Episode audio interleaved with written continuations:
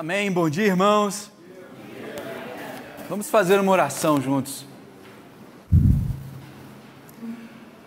Pai, queremos continuar na tua presença, Deus, e glorificar o seu santo nome. Obrigado, Deus, por estarmos aqui reunidos essa manhã como igreja para te adorar. E eu quero pedir ao Senhor que o Senhor use as palavras e a minha vida aqui essa manhã para a tua glória, para refletir aquilo que o Senhor deseja, não os meus pensamentos ou, ou ideias, mas que, que o Senhor nos ajude a conhecer mais o Senhor e ao mesmo tempo também ganhar maturidade a, e, e aprender com a história e, e, pela, e por ver o Senhor trabalhando através da história. Te oro muito agradecido, Pai, esteja conosco aqui. Te oro. No nome santo de Jesus, amém. Amém. Então, queria dar uma feliz Páscoa para todos vocês. Hoje, domingo, a gente está lembrando que Jesus Cristo ressuscitou. Mas isso é uma fase, é, é, é uma parte da história, porque Jesus também ah, deixou os céus para vir aqui. Viu aqui como um homem sofreu entregou a vida dele numa morte de cruz, no nosso lugar. E, e com isso, ele triunfou sobre todos os poderes do mal e nos deu liberdade e escolha. E, e Jesus mostrou que Jesus era o filho dele por meio de ressuscitá-lo dos mortos. E hoje a gente comemora a ressurreição de Jesus, porque nós seguimos o Filho de Deus. Não é uma história, não é uma fábula, não é uma invenção. Jesus viveu, Jesus morreu e Jesus ressuscitou e hoje está à direita do céu. E por isso nós temos esperança para viver a vida cristã, porque o nosso Mestre vive. Amém? E hoje eu quero falar de um tema que tem tudo a ver com, com isso. A gente está fazendo uma série que se chama Identidade. E a gente está falando sobre características que marcam nós, que, que marcam a nossa igreja, o nosso movimento, que são a nossa identidade, nossa família. E eu queria continuar essa série de identidade. A gente falou sobre alguns temas que marcam nossa igreja, que estão no nosso DNA que é a forma que a gente se importa com o nosso coração, em lidar com o coração, em, em, em, lidar com nossos pecados, em lidar com as nossas motivações, em manter a nossa humildade. Ah, e, e no final das contas, se a gente não guardar o nosso coração, a nossa vida cristã não vai ter um sentido. Acima de tudo, guarde seu coração, porque dele depende toda a sua vida. Na semana passada a gente falou sobre missões.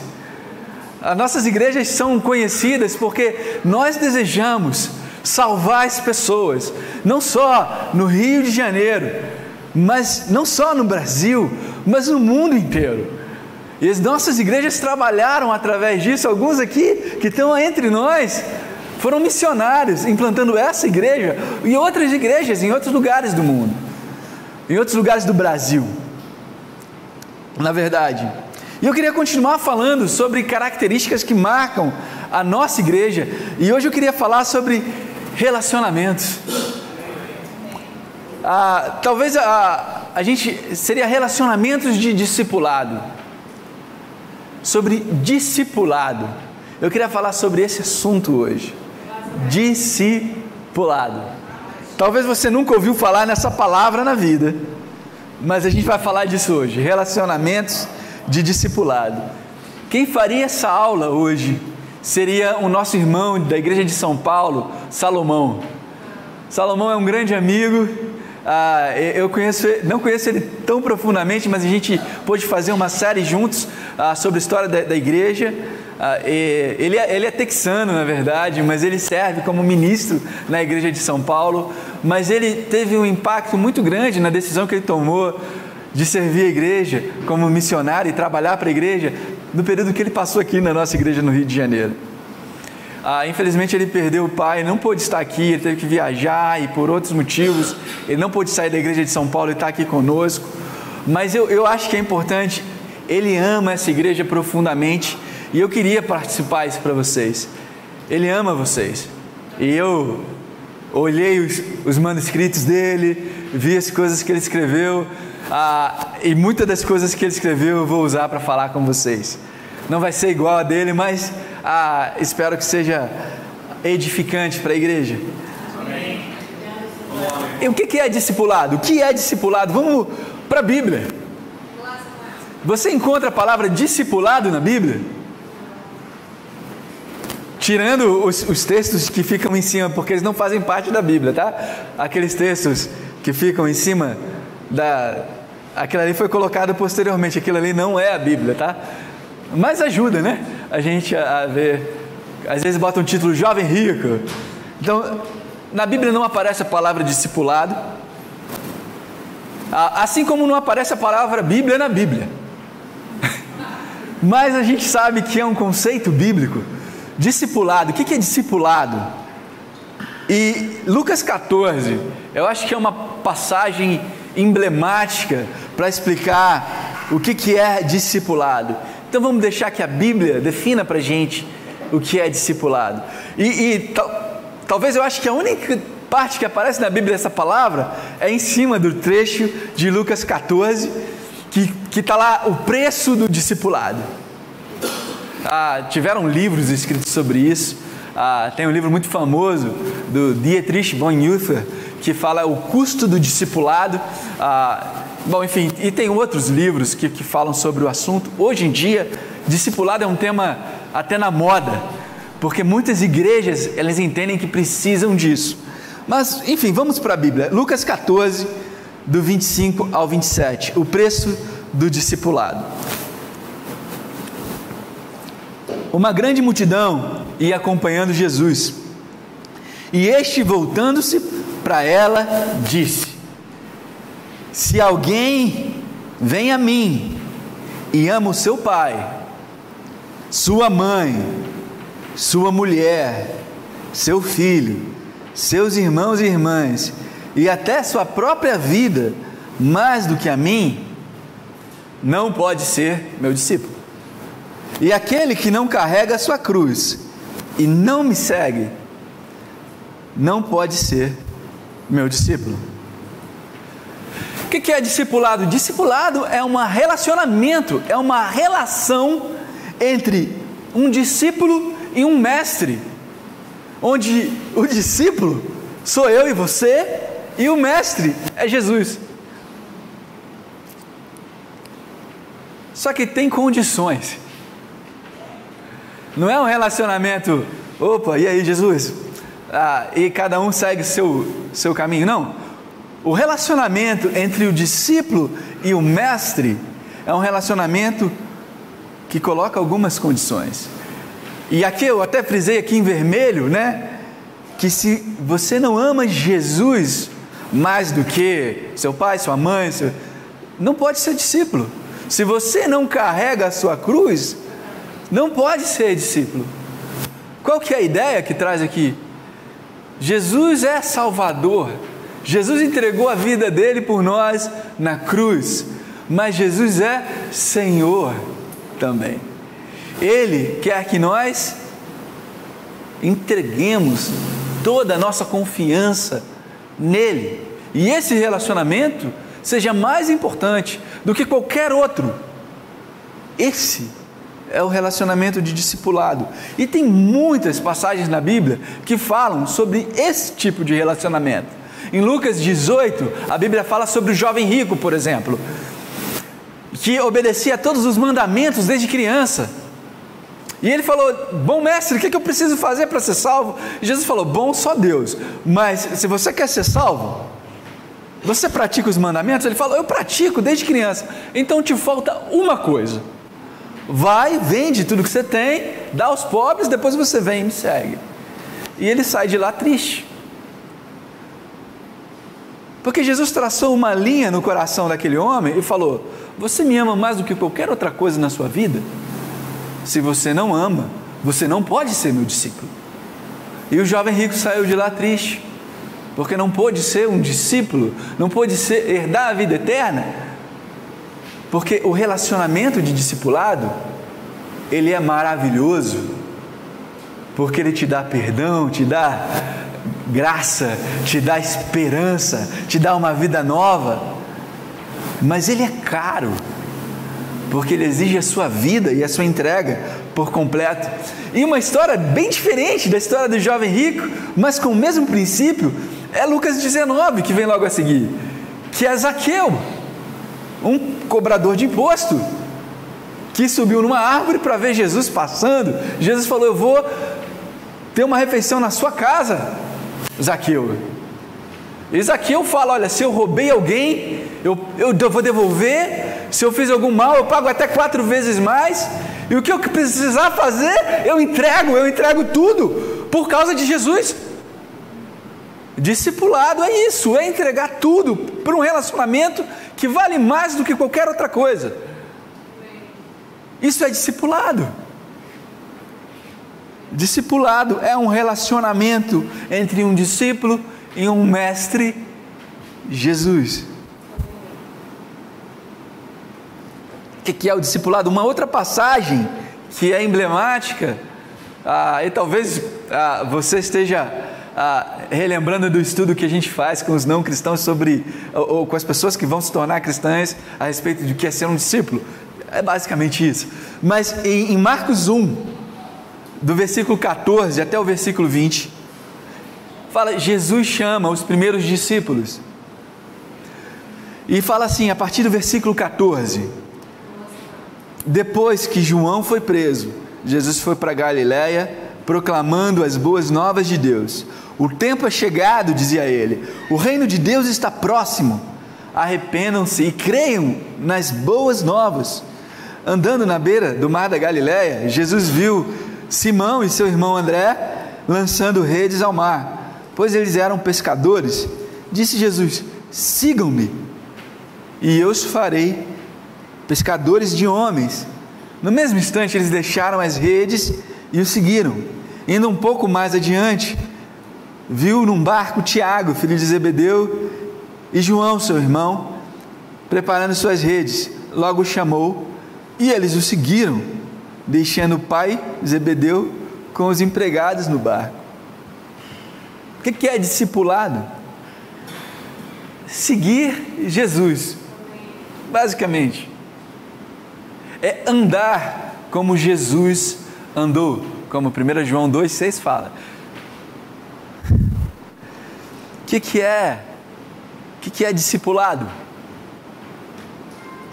Discipulado é orar como Jesus orava, é amar como Jesus amava, é ensinar como Jesus ensinava, é obedecer ao Pai como ele obedecia, é ter um coração como o de Jesus.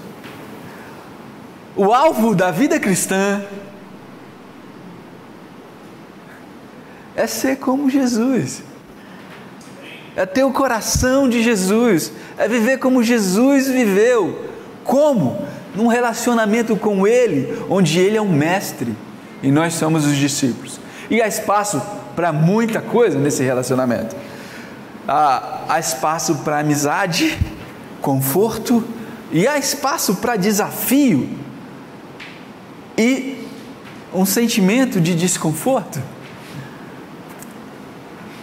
Há espaço para muitas coisas, mas no final das contas, discipulado é o nosso relacionamento com Jesus, Ele como mestre e nós como discípulos, seguindo Ele. O que, que é discipulado?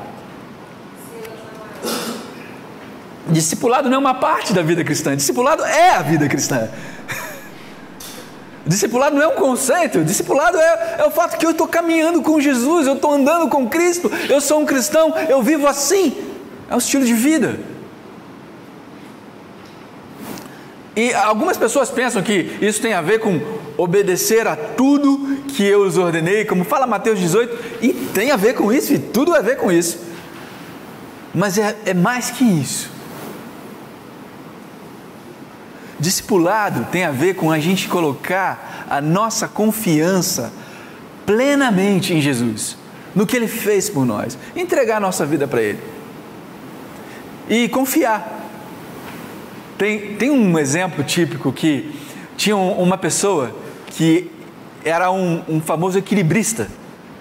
E ele colocou uma linha, uma corda sobre as cataratas do Niágara, lá, uma cachoeira famosa lá, e ele, ele atravessou a cachoeira em cima da corda. E, e ele perguntou, ele falou assim: Eu atravesso essa corda me equilibrando em cima de um barril. Eu vou andando em cima do barril e vou chegar do outro lado. E ele perguntou: Vocês acreditam? E todo mundo falou: Eu acredito, você consegue. E aí ele perguntou: Quem é? Quem é o voluntário para se colocar dentro do barril? Sim, confiar em Jesus não é acreditar que Jesus fez o que ele fez. É colocar sua vida apoiada naquilo que ele fez. É a vida cristã. É a confiança e entrega do coração para Jesus. Em 2004, o Tom Jones escreveu um livro chamado Fortes na Graça. Eu, eu gosto muito desse livro e, e ele fala nesse livro sobre discipulado. Eu acho importante a gente lembrar, porque ele, traz um conceito muito importante. A graça, ela não é dissociada do relacionamento que a gente tem com Jesus. Graça e discipulado são coisas que andam juntos. E, e nesse livro, Fortes na Graça, Recuperando o Coração do Evangelho, né, Tom Jones, que é um dos mestres da nossa igreja, agora ele já está bem, bem velhinho, mas ele foi o editor da, da DPI, que era a, a, editora dos livros da igreja. Ele escreveu assim: A maneira como temos estudado a Bíblia com as pessoas tem geralmente deixado a impressão de que nós somos salvos por nos tornarmos discípulos e que ser um discípulo significa fazer X, Y e Z. Isso pode certamente deixar com as pessoas a impressão de que somos salvos por nossos próprios esforços. Por que, que eu achei importante? Porque, irmãos, Deus chama a gente para fazer muitas coisas e nós devemos obedecer, mas a nossa confiança jamais será em nós mesmos, mas na obra que Cristo realizou por nós, no que Ele fez por nós. E se Ele fez algo, se Ele ressuscitou, se é o Filho de Deus, se é verdadeiro, então eu me entrego porque vale a pena seguir Jesus, porque vale a pena estar nesse relacionamento. A gente precisa tomar cuidado para a gente não achar que discipulado é apenas fazer coisas. A gente vai fazer muitas coisas por a gente seguir Jesus, mas primeiramente e antes de qualquer outra coisa, discipulado é um estado do coração.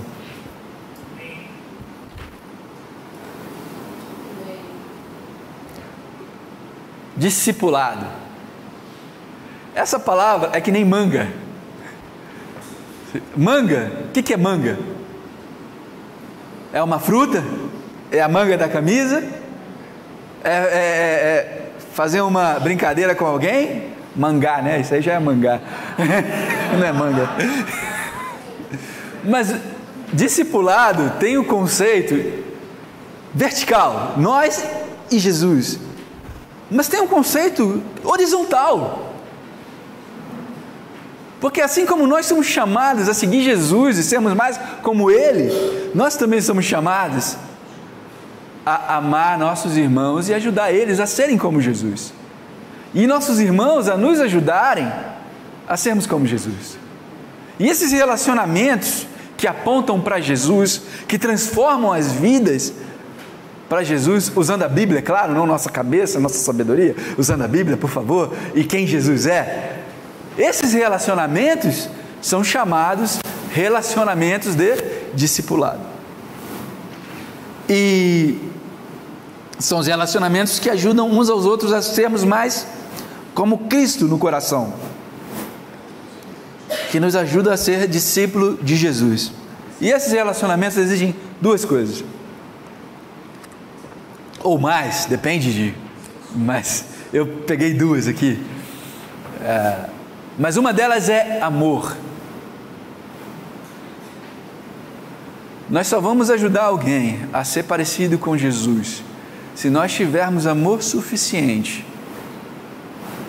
para nos entregar a vida daquela pessoa, para realmente ajudar ela. Não só a abandonar os pecados, mas a começar a fazer o que Jesus quer que ela faça. Discipulado não é só sobre abandonar o erro, mas é abandonar o erro e fazer o que Jesus chama a gente para fazer. Exige amor e exige humildade. Porque porque eu preciso ser humilde o suficiente para entender que a forma de Deus trabalhar é através dos meus irmãos. É claro, Deus trabalha de outras formas. Deus trabalha através da Bíblia, através de aulas, através de sermões. Mas as amizades e os relacionamentos cristãos são extremamente poderosos para transformar o nosso coração. E Deus quer isso. E vamos falar a verdade: nenhum relacionamento é perfeito. Você é casado? Deve ser difícil muitas vezes. Você tem filhos? Deve ser difícil. Você é filho? tem dificuldade. Você é namorado? Ah, você está apaixonado por enquanto. Aí depois vão surgir alguns problemas. Mas relacionamento traz dificuldades, é normal. A graça de Deus é que Ele transforma coisas imperfeitas, coisas desafiantes, em milagres e transformações mas nós nunca vamos ver os milagres de Deus se a gente não tiver a humildade de nos colocar na posição que Ele quer e permitir que alguém que é humano, falho, nos ajude a ser mais como Jesus, porque alguma coisa de Jesus tem em cada um de nós. Pode acreditar. Nós precisamos uns dos outros. E é uma pena que a gente esqueceu disso. Deuteronômio capítulo 6, versículo 4. Isso não é novo, irmãos, isso é antigo. A, questão do discipulado, do relacionamento, da forma de se transmitir, não é novo. Em Deuteronômio 4, do 6 ao 9, fala: Ouça, ó Israel, o Senhor, o nosso Deus, é o único Senhor. Ame o Senhor, o seu Deus, de todo o seu coração, de toda a sua alma, de todas as suas forças. Que todas essas palavras que hoje lhes ordeno estejam em seu coração. Ensine-as com persistência a seus filhos. Converse, com, com, converse sobre elas quando estiver sentado em casa, quando estiver andando pelo caminho, quando se deitar, quando se levantar. Amarre-as como um sinal nos braços e prenda-as na testa escrevas nos batentes das portas da sua casa e em seus portões. O que, é Deuteronômio 6? Assim, eles chamam de Shema essa primeira parte, e eles decoravam, os, os, os, judeus decoravam isso. Amar o Senhor, seu Deus, de todo o seu coração, de toda a sua alma, de todo o seu entendimento. Você só pode ensinar alguém aquilo que você sabe. Então você não vai ensinar alguém a seguir Jesus se você não segue Jesus. E não é só você conhecer as Escrituras, porque discipulado, ele tem a ver com conhecimento, eu não vou tirar isso, mas essencialmente tem a ver com o coração. Se eu não posso transmitir o coração, é por isso que a gente falava muitas vezes no passado, a gente ajudava os pais. Olha, se seu filho não vê você orando, se o seu filho não vê você se comportando como um cristão e perdoando, se ele vê você falando mal da igreja, o seu filho não vai querer ser um cristão. Mas se ele vê que o seu coração ama a Deus, ama os irmãos, ama a igreja, ele, nossa, tem alguma coisa especial. Tem alguma coisa especial aqui. Eu posso até não concordar, posso não, não querer seguir, mas tem algo aqui, e é real. E assim, aqui ele está falando sobre os pais ensinarem com persistência aos seus filhos. E aqui eu vou fazer um ponto aqui, tá, tá talvez seja um pouquinho fora, mas eu vou fazer. Quem transmite fé para os nossos filhos somos nós, os pais. A igreja ajuda, irmãos. Mas não foi, Moisés não estava falando aqui, olha, vocês têm que dedicar a Deus e os líderes do seu clã vão ensinar seus filhos. Ah, e, e Moisés, levem ele para Moisés e Moisés vai passar tudo para eles. Não. Pais, ensinem seus filhos. Isso não quer dizer, irmãos, que a gente deve ser sozinho como pais, e a gente precisa uns dos outros para a criação dos nossos filhos, mas é, é a fé que vem dos pais. A escola não vai ensinar seu filho. A escola, os valores da escola não são valores morais que vão passar para os seus filhos, mas então, o que Jesus estava fazendo não era novo, essa relação de discípulo e aluno existia no Antigo Testamento, pais e filhos. O livro de Deuteronômio, muitas vezes a gente pensa que ele é um livro de passagem da segunda vez da lei, porque Deutero é a segunda vez e nome lei, então é a segunda vez que a lei foi transmitida. Mas apesar da gente ter os dez mandamentos no livro de Deuteronômio, o livro de Deuteronômio é um livro que fala sobre a, as pessoas entrando na terra prometida e esquecendo qual era o significado que Deus queria que a lei tivesse para eles. Então, não é um livro só para repetir a lei, mas é para mostrar para eles como que o coração deles, diante de um Deus maravilhoso que deu a lei para eles, para eles verem como deveria ser o coração deles. É um livro que trata do coração. Amém, irmãos. E eu coloquei aqui uma citação do Jonas Madureira. Jonas Madureira, ele é um pastor presbiteriano, editor-chefe da Vida Nova. E, e ele, ele fala o seguinte, no, no, numa conferência de líderes da editora Fiel: o ato de ensinar as pessoas a seguir Jesus pressupõe necessariamente o ato de seguir Jesus. Pessoas que ensinam pessoas a seguirem Jesus, mas não seguem a Jesus, não são capazes de ensinar pessoas a seguirem Jesus. Bom, se você quer ensinar alguém a seguir Jesus, você precisa estar seguindo Jesus. Mas eu, eu, por que eu peguei essa frase de, um, de uma pessoa que não é da nossa comunidade? Para dizer o seguinte: que discipulado não é um assunto da igreja de Cristo. Ele está no nosso DNA porque a gente fez isso de maneira singular. A gente realmente viveu o discipulado. Tanto de senhorio de Jesus como de uns com os outros. Mas, discipulado está em toda a vida cristã, em todo. Quem, quem quiser seguir Jesus, quem quiser, porque é bíblico. Bíblico.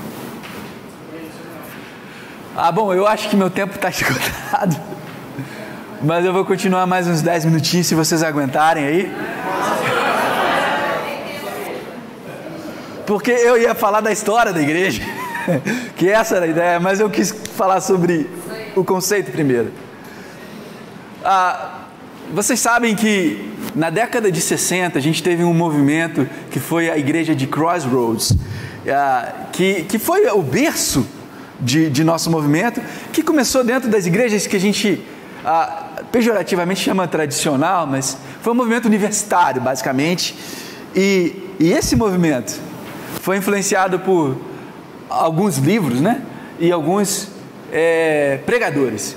Ali no canto é, esquerdo tem o Bill Bright. Bill Bright foi um dos idealizadores da Cruzada para Cristo, um movimento evangelístico.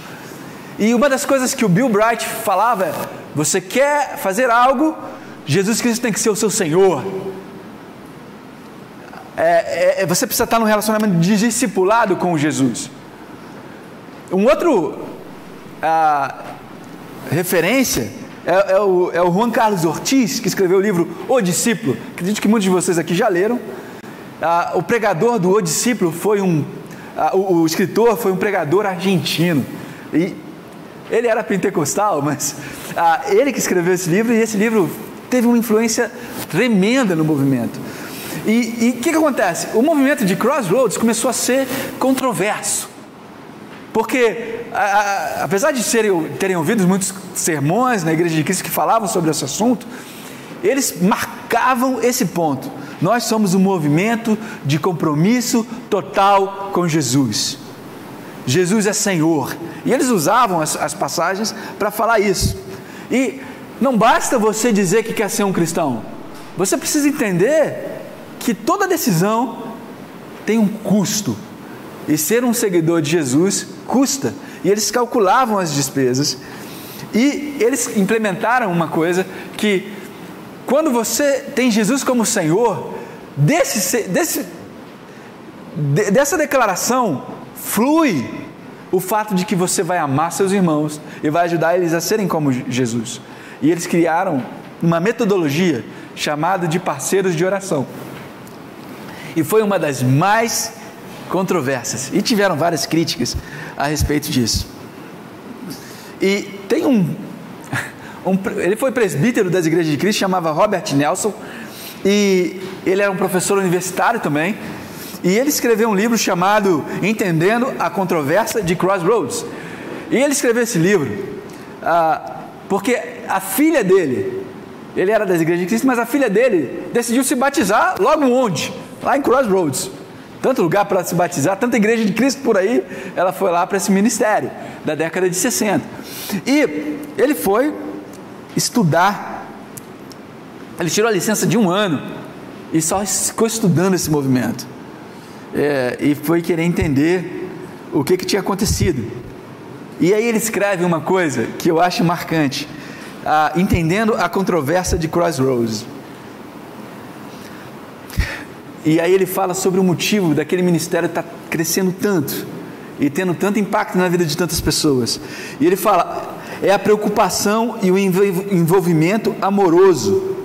É, desculpa, é a preocupação e o envolvimento amoroso de uns pelos outros, mais do que qualquer outra coisa singular que dá às igrejas restauradas, porque eles eram no momento de restauração, mas eram crossroads, a sua fidelidade, a sua vitalidade e efetividade em ganhar almas e no desenvolvimento espiritual pessoal de seus membros. O que torna esses cristãos tão efetivos como estudantes, como pais, como cônjuges amorosos, como atletas, como profissionais e homens de negócio de sucesso e principalmente como cristãos ganhadores de alma. É o amor e o encorajamento de uns pelos outros que dá a eles apoio espiritual e emocional para eles fazerem as mudanças necessárias na vida.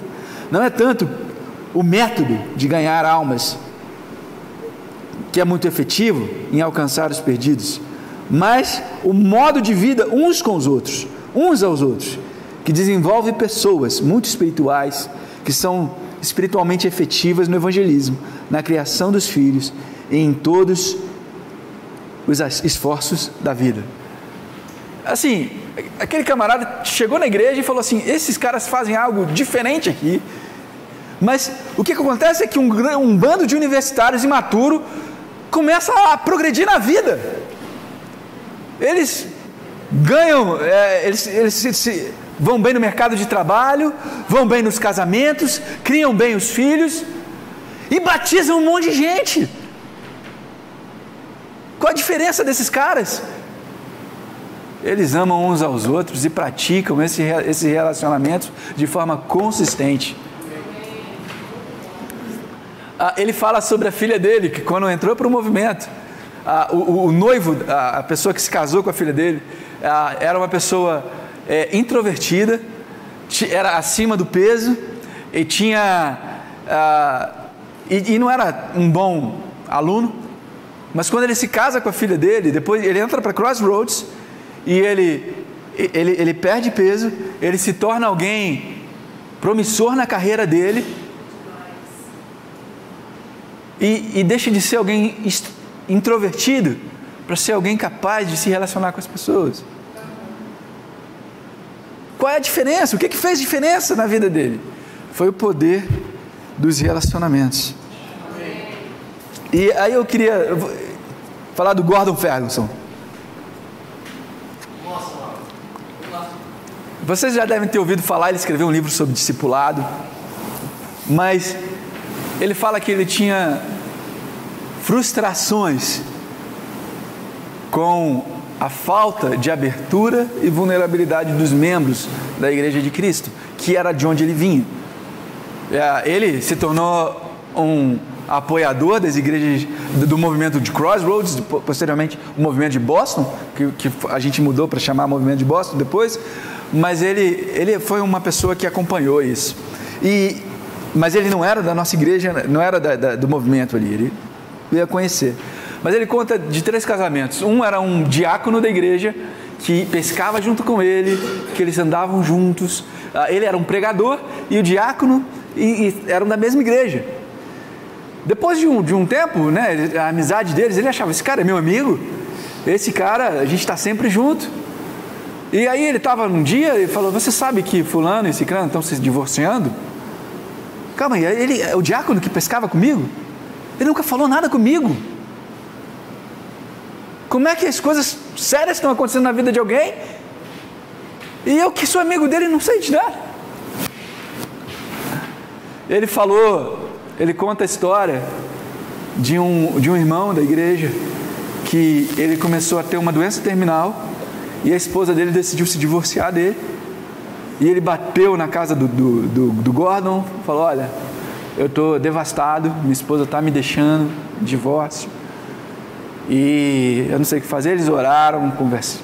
Ele recuperou, ele, ele voltou a, a, restaurar a saúde dele e até hoje eles são amigos. Mas o Gordon falou o seguinte: é, na igreja de, que ele estava, as pessoas só são reais quando tem divórcio ou quando tem morte. Fora isso, é, oi, tudo bem? Como está a família? Como... Você está bem? Como é que está? Você está orando todo dia lendo a Bíblia? Legal mas não tinha um envolvimento profundo. E, e ele conta a história de, de, uma, de uma prima dele que ela, ela se tornou cristã, mas ela se casou com um cara que era tão espiritual como esse plástico aqui do púlpito.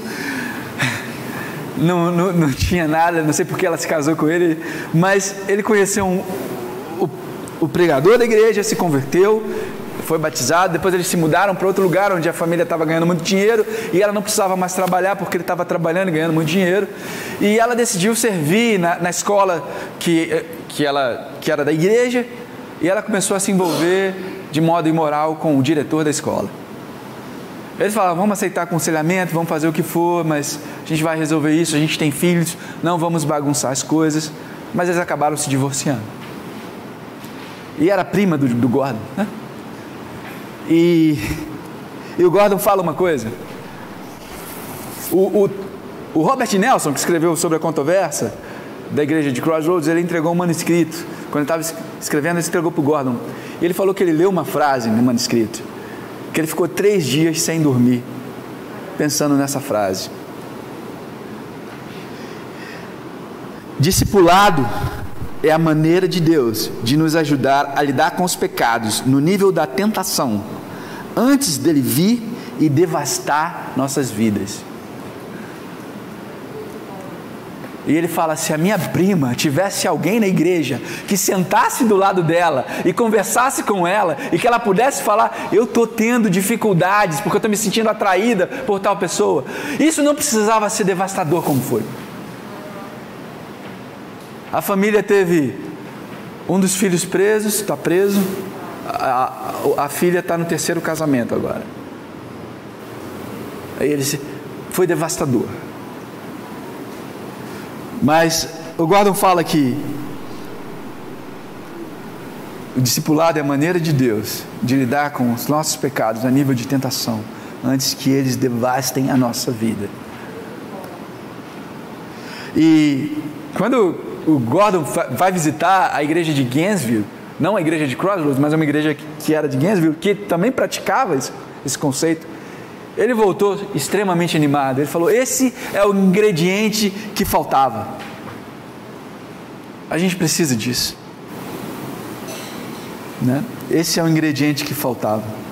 E ele posteriormente entendeu que discipulado é muito mais, ou relacionamentos é muito mais do que do que não pecar, ou ajudar o outro a não pecar, mas é ajudar também o outro a fazer o que Cristo quer que ele faça. Ah,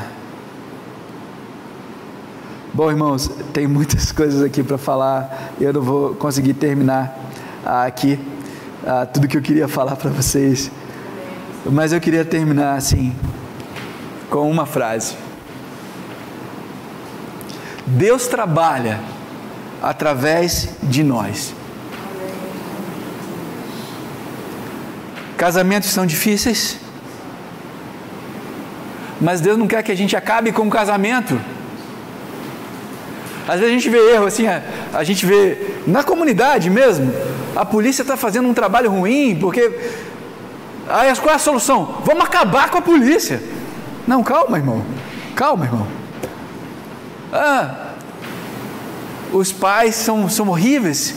O que a gente tem que fazer? Os pais não estão conseguindo guiar seus filhos. Vamos acabar com os pais e com as mães? Vamos arranjar outra forma de ensinar os filhos? Não. Durante a reforma que a igreja passou, depois de 2003, a gente falava o seguinte: não joga o bebê fora, junto com a água suja do banho.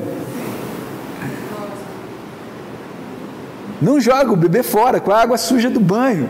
Tem coisa de Deus ali. O discipulado é bíblico. Os relacionamentos também são. É, recomeçar é difícil, mas a gente precisa. Tem uma escritura que eu queria ler com vocês em 1 Coríntios 3, do 11 ao 15. Irmãos, eu ia falar sobre o movimento de Boston, depois eu ia falar sobre 2003, mas a gente deixa para uma outra ocasião, certo? Amém. O importante é que a gente entendeu o que é discipulado, né? A gente já entendia, né? Mas relembrou. 1 Coríntios 3, do 11 ao 15. Ninguém pode colocar outro alicerce além do que, o que já está posto, que é Jesus Cristo. Discipulado não tem a ver conosco, tem a ver com Jesus.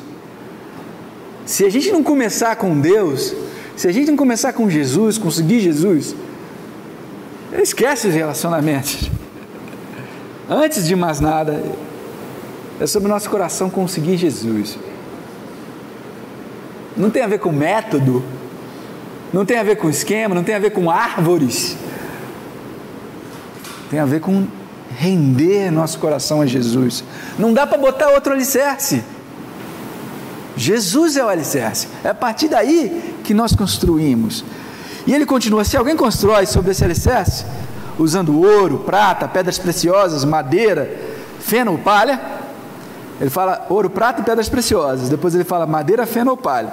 A sua obra será mostrada, porque o dia terá a luz, pois será revelada pelo fogo, que provará a qualidade da obra de cada um. Se o que alguém construiu permanecer, esse receberá recompensa.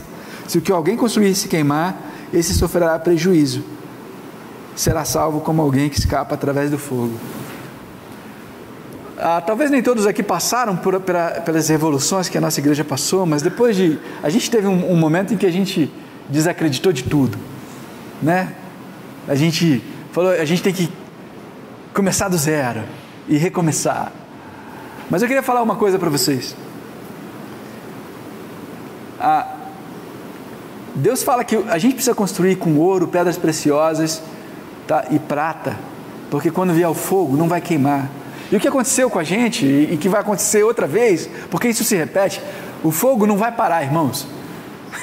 Talvez quando a gente chegar no céu a gente vai estar liberto dos conflitos, mas enquanto a gente estiver aqui, vão ter reviravoltas, vão ter dificuldades, e o fogo vai estar queimando e vai refinar. Não se impressione com fogo, ele refina a fé de vocês.